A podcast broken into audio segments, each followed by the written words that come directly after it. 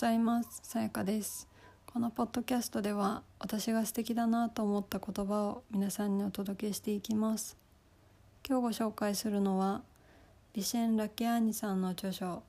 The Buddha and a Badass からです。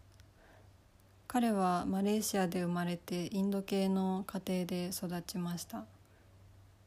見た目はインド人です。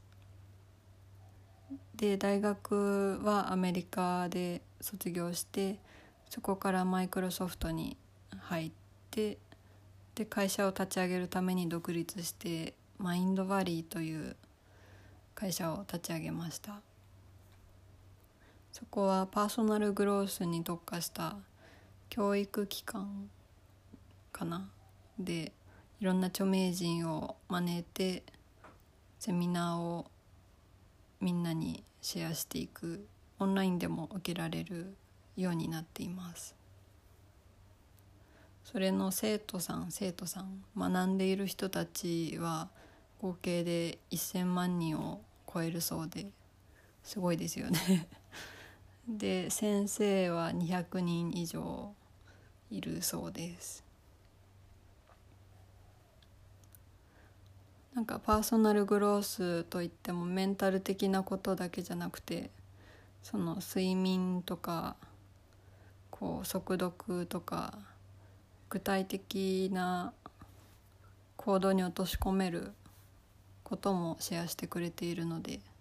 気になる方はよかったら検索してみてください。概要欄にリンクを貼っておきます。でそのビシェンさんの著書の中で面白いなと思った一文があったのでシェアしたいと思います。ただその一文が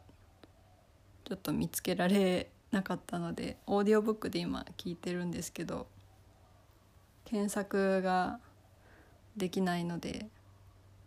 こんなようなニュアンスを話していましたというのをシェアしたいと思います。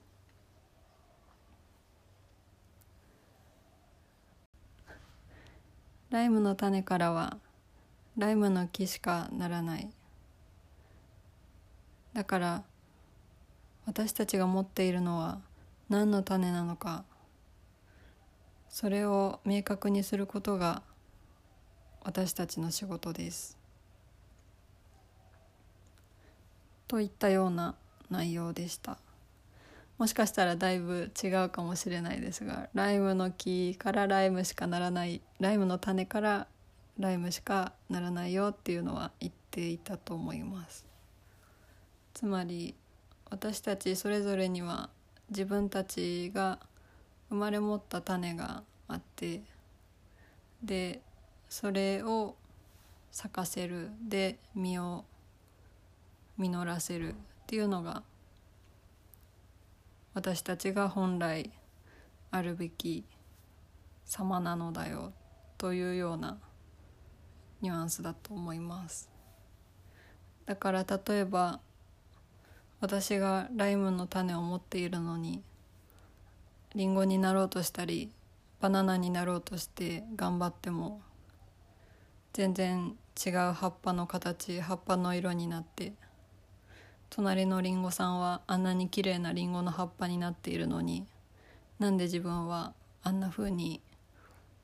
綺麗なりんごの葉がつけられないんだろうって思ってても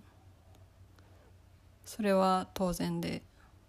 なぜなら私にはライムの種がもともとあるからです。逆に言うと他の果物ができないようなライムの実をつけたり独特の形の葉っぱとか枝の硬さ硬さというかなり方方向とかライムならではのシェイプと香りと花とをつけられるっていうことだと思います。なぜなら私の中にはライムの種があるから。でその種をどうやって見つけるかっていうとそれも本の中に書いてあったので よかったら読んでみてください。ちょっと私もまだ全部読み切れてないんですけどどこかに書いてあったような気はします。こう一日とかで見つけるものでなくていろいろ試してでそこから自分はこれが得意これが苦手これが心地よいこれあんまり心地よくないかもみたいな感じですね。なので人と違ってもそれは全然そういうもんだしあなたにはあなたの魅力やオリジナリティがあるからそこを伸ばしていくといいんじゃないかなっていう